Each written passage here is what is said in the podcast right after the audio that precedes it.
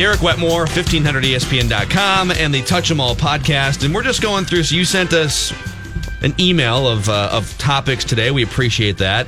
And I get to the fourth bullet point here, Derek. I'm going to let you just take this. You have a bold proclamation yes. about the Twins offense. Hot take. Hot take. Yes. Um, so I was going through the numbers the other day, boys, and if you include some of the breakouts, like if you think Byron Buxton has really arrived, and you think Eddie Rosario is really one of the better hitters in the American League as he was for the final couple months of the season, and you think Jorge Polanco, and you believe in Logan Morrison's breakout, I think you could legitimately be looking at one of the best offenses in all of baseball right now. Ooh, that's a bold. That's a bold hot take, Derek Wetmore.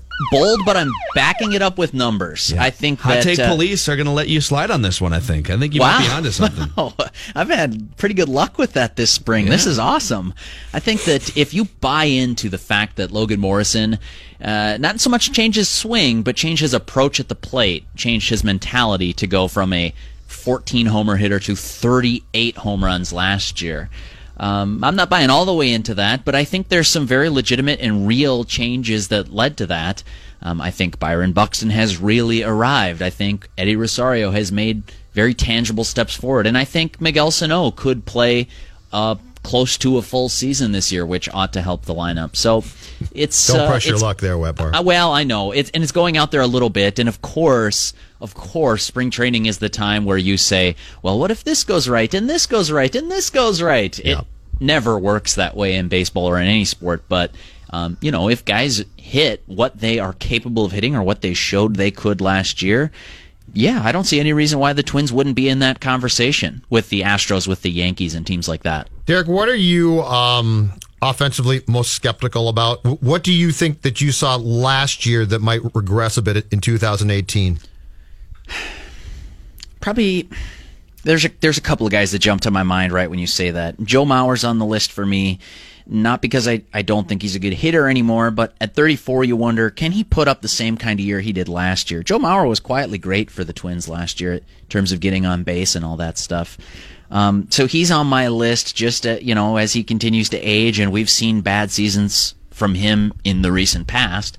Um, Jorge Polanco, I sort of question because he was one of the best hitters in the game after the All Star break last year, but before the All Star break, he was one of the worst hitters in the game which of those guys shows up this spring. Um, so those are the those are probably the top two guys that are on my list, and I've got circled in red pen on my lineup card Max Kepler, because I want to know if Max Kepler is going to take the next step forward that we've all been projecting for a couple of years, or if he's just going to be this guy who can hit righties and do fine, and then gets benched against good left-handed pitching. If if that's the way that it goes, then he's not quite the player that we thought he was going to be. But I'm not exactly ready to sell out on Max Kepler yet because I I still think he could take that next step, Judd. Yeah. Yeah, he's man. He's such an he has, he, he has such a sweet swing. He's very good against righties, and it is nice to know that he's working with Justin Morneau because Morneau had some struggles not only defensively early in his career that he cleaned up, but I don't think he was very good against lefties, and then and then later in his career, yeah uh, he fixed that problem too. So Wetmore's out in Fort Myers. He's covering the Twins for 1500ESPN.com. The Touch 'em All podcast has a ton of great stuff on it on a mostly a daily basis when you include the radio stuff we're putting on it. Uh, Miguel Sano and Joe Mauer making their spring debuts. Well, let's start with Joe Mauer. His contract is expiring after the season. He's going to be 35 years old, I believe, now in uh, the first month of the year. Mm-hmm. Where do things stand with him? Is he sort of is he okay going into the last year of his contract? Are the are the Twins looking to maybe bring him back on a cheaper deal? Are both sides going to let it ride throughout the year? What, what's your read on that situation? Yeah, I talked to Joe earlier this spring, and I gotta say, I half expected it to be a, a, sort of a reflective conversation on, well, this is these are all the things you've done in your career, and here's where you are on Twins leaderboards and stuff like that, and I got to be honest with you guys. If Mauer has spent time talking with his family about retirement, it is not obvious in talking with him. He he's not a guy who gets and he said this himself. He's not a guy who gets too far in front of himself and I actually believe that to be true. Where some guys say it, They're like, no, I'm going to take it one day at a time and just no, no, no, no. You're thinking about free agency. You're thinking about your next contract or whatever. Joe Mauer might be one of the rare individuals where that's true. He's not thinking about Thursday today. He is uh, going to get up, put his socks on, and try to play baseball. I, I don't think that retirement is in the thought process for Mauer. Now, manager Paul Molitor told us earlier this spring that he doesn't think it's the right time to answer the question about will Joe be back, but he did say that he has a gut feel that Mauer will be a lifelong twin. So I wrote that story, and I think that's just interesting perspective from a guy like Molitor who who came up through the Brewers organization and probably expected to be a lifelong Brewer yeah. until he wasn't. And so there's a lot of factors in play, but if I had to put money on it, guys, I'd say the Twins front office is going to let it ride into the season, see how Mauer performs this year. If they need a first baseman next year and Mauer performs well, absolutely they would entertain the idea of him coming back. But keep in mind, Logan Morrison's deal has a vesting option for 2019 that should be pretty affordable. If uh, if uh, Mauer doesn't perform very well in this season and Morrison's just a cheaper alternative who can hit bombs, uh, boy, I don't think it's written in ink that Mauer will be back with the Twins next year. It's, compared to Mauer, Logan Morrison's kind of a hack at first base defensively, I yes. believe. Like, yes. I mean, Mauer's the best in baseball now, but yeah. Don't I, don't you guys think though? I, I think the Mauer storyline, um, which I'm sure will, will, be talked about and written about a lot uh, in the coming months, I think it's going to be a big deal to us, and it might be a big deal to some fans. But I think from the Mauer standpoint and the Twins, it's not going to be a big deal because this this this baseball operations department uh, while I'm sure they appreciate what Joe has meant to the franchise, is not tied to Joe. Right. And I could very well see a storyline where he has a nice year and that's it because it's, you know, mm-hmm. because Terry would have, Terry, I think, would have felt obligated to bring Joe back. I think Derek and Thad very well might say, Joe, it's been fantastic. Um, we'll offer you a one year contract at a very re- reasonable rate. Mm-hmm. But if you can go get more, more power to you. Go get more. Right. Yeah. I'm not sure what the analytics say about sentimentality, but I don't think that it's going to factor it can be damned. That's what they say, Derek yeah, Wetmore. That's exactly right. They're cold calculating robots. And i I certainly don't expect him to get some sort of uh, you know, lifetime achievement contract. I don't think that's the way these guys operate. Um, I do think Mauer's one of the greatest twins of all time, and that should be appreciated. And uh, he'll definitely get his day. Um, but you know, we're getting a little bit ahead of ourselves with that. I just. I wonder what Mauer is thinking in his heart of hearts. I wonder if he worries about it at all, or or if he's just going to get to the end of the season and he assumes that it's a done deal. That if he plays well, he's back. I, I think that's kind of how Molitor characterized his ending with the Brewers. He never really expected it to get to a point where he'd have to leave, and then he had to leave. It just it comes up on you quickly. You you almost don't get the time. Like a player who's retiring gets to soak it all in all year, like Derek Jeter going on his goodbye tour. But if you are just a stalwart in the organization and then you're here one day and you're gone the next. You don't really have that same reflective tour. So I'm, I'm fascinated to see how it's going to play out. I think Mauer's going to continue to climb up the Twins record books, and then at the end of the season, we'll see where the chips fall. You know what? Let's mix in a uh, a listener question here from Twitter. Fluxus, got to be careful saying that on the radio. Yes. F L U X. Uh, he asks Derek, what will be the greatest strength this year for the Twins in your mind? Probably, I mean, offensively, you just said it at the top of the interview if they all stay healthy and Miguel Sano is in the lineup all year and Buxton takes a step forward, I, I'm kind of with you offensively. Is that the answer? Yeah, it's pretty easy for me that the Twins' offense is going to be what drives this thing, and then they're hoping that they have enough pitching depth to get through it. They fortified the bullpen, so it's it's really more of like the offense dragging the pitchers along. But unlike last year, the pitching staff might be good enough to be dragged along, to be kind of in that conversation for a 90 win team this year. So the pitching is better. I think the starting pitching and the bullpen, both better. But the real strength of this team when uh, the national media starts talking about them in August is going to be that they're up there in runs scored with the best teams in baseball. Uh, Derek, is Nick Gordon slowly but surely being moved to second base? I saw that, that he's uh, playing there more and more, and he didn't play there much last year.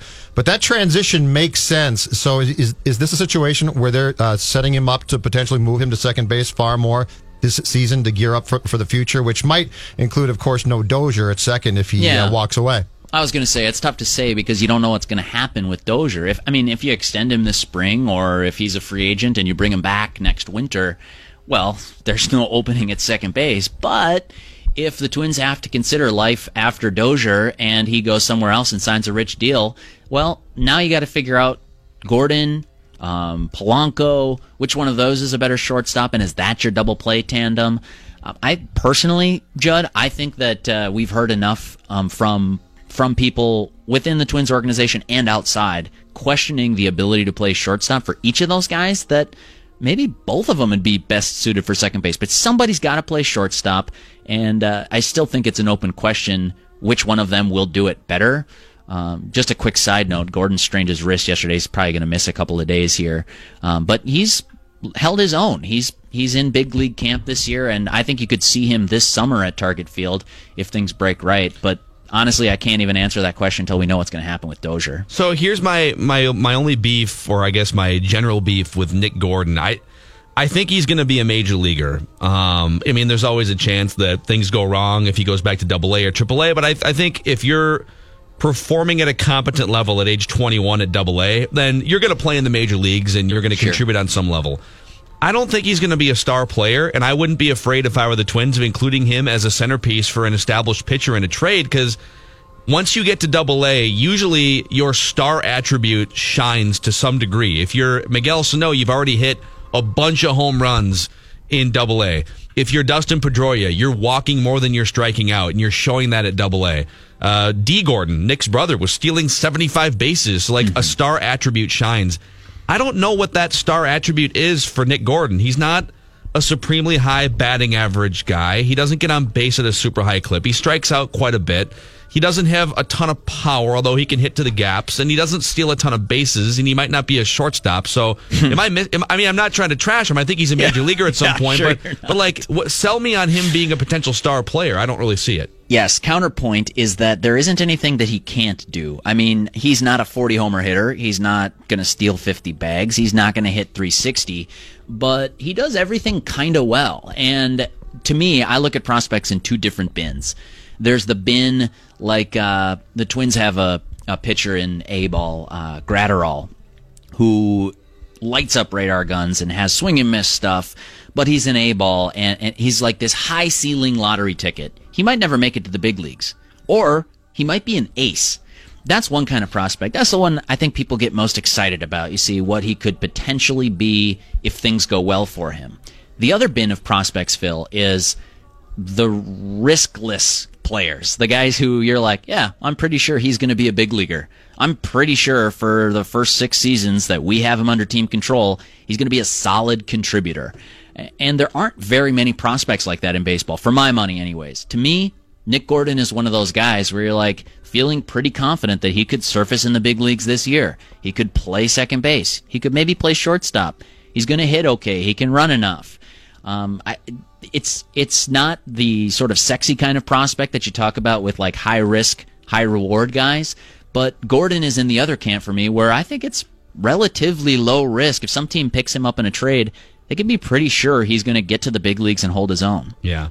Derek Wetmore, great stuff. Go check out all of his content at 1500ESPN.com. And you know what? Baseball season's here. If you count spring training, regular season in uh, less than a month now. So go subscribe to our Touch 'em All podcast. Thank you, Derek. See you, Wetmore. Thanks, guys. Bye. You can hear him. He's at Hammond Stadium. He's sitting up tell. there. Yep. Him and Patrick, the odd couple, shacking Is up he still at Patrick's place? Oh, yeah. Oh, I didn't know the he was there that yeah, long. I think so. oh yeah. Oh, who's going crazier? Probably Pat. Actually, I don't think Derek really minds. I think I think it's probably I think Pat gets annoyed by Derek eating carrots and and uh, like Derek's kind of a quirky guy. Not the Pat's not, but I, I think Pat say, there's a couple of quirky guys in very different quirky ways.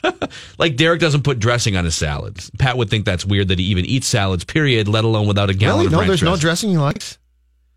I think he just prefers to eat salads organically. I don't know. All right. Okay. Oh.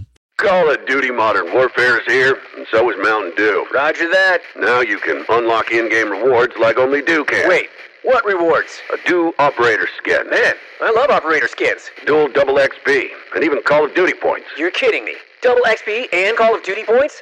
This is incredible. I can't believe it. This- Soldier, get a hold of yourself. Oh, roger that. Look for specially marked packaging and visit mtn2gaming.com for details and restrictions. Open to U.S. residents 17 plus. Call of Duty points available on 12 and 24 packs and free 2823.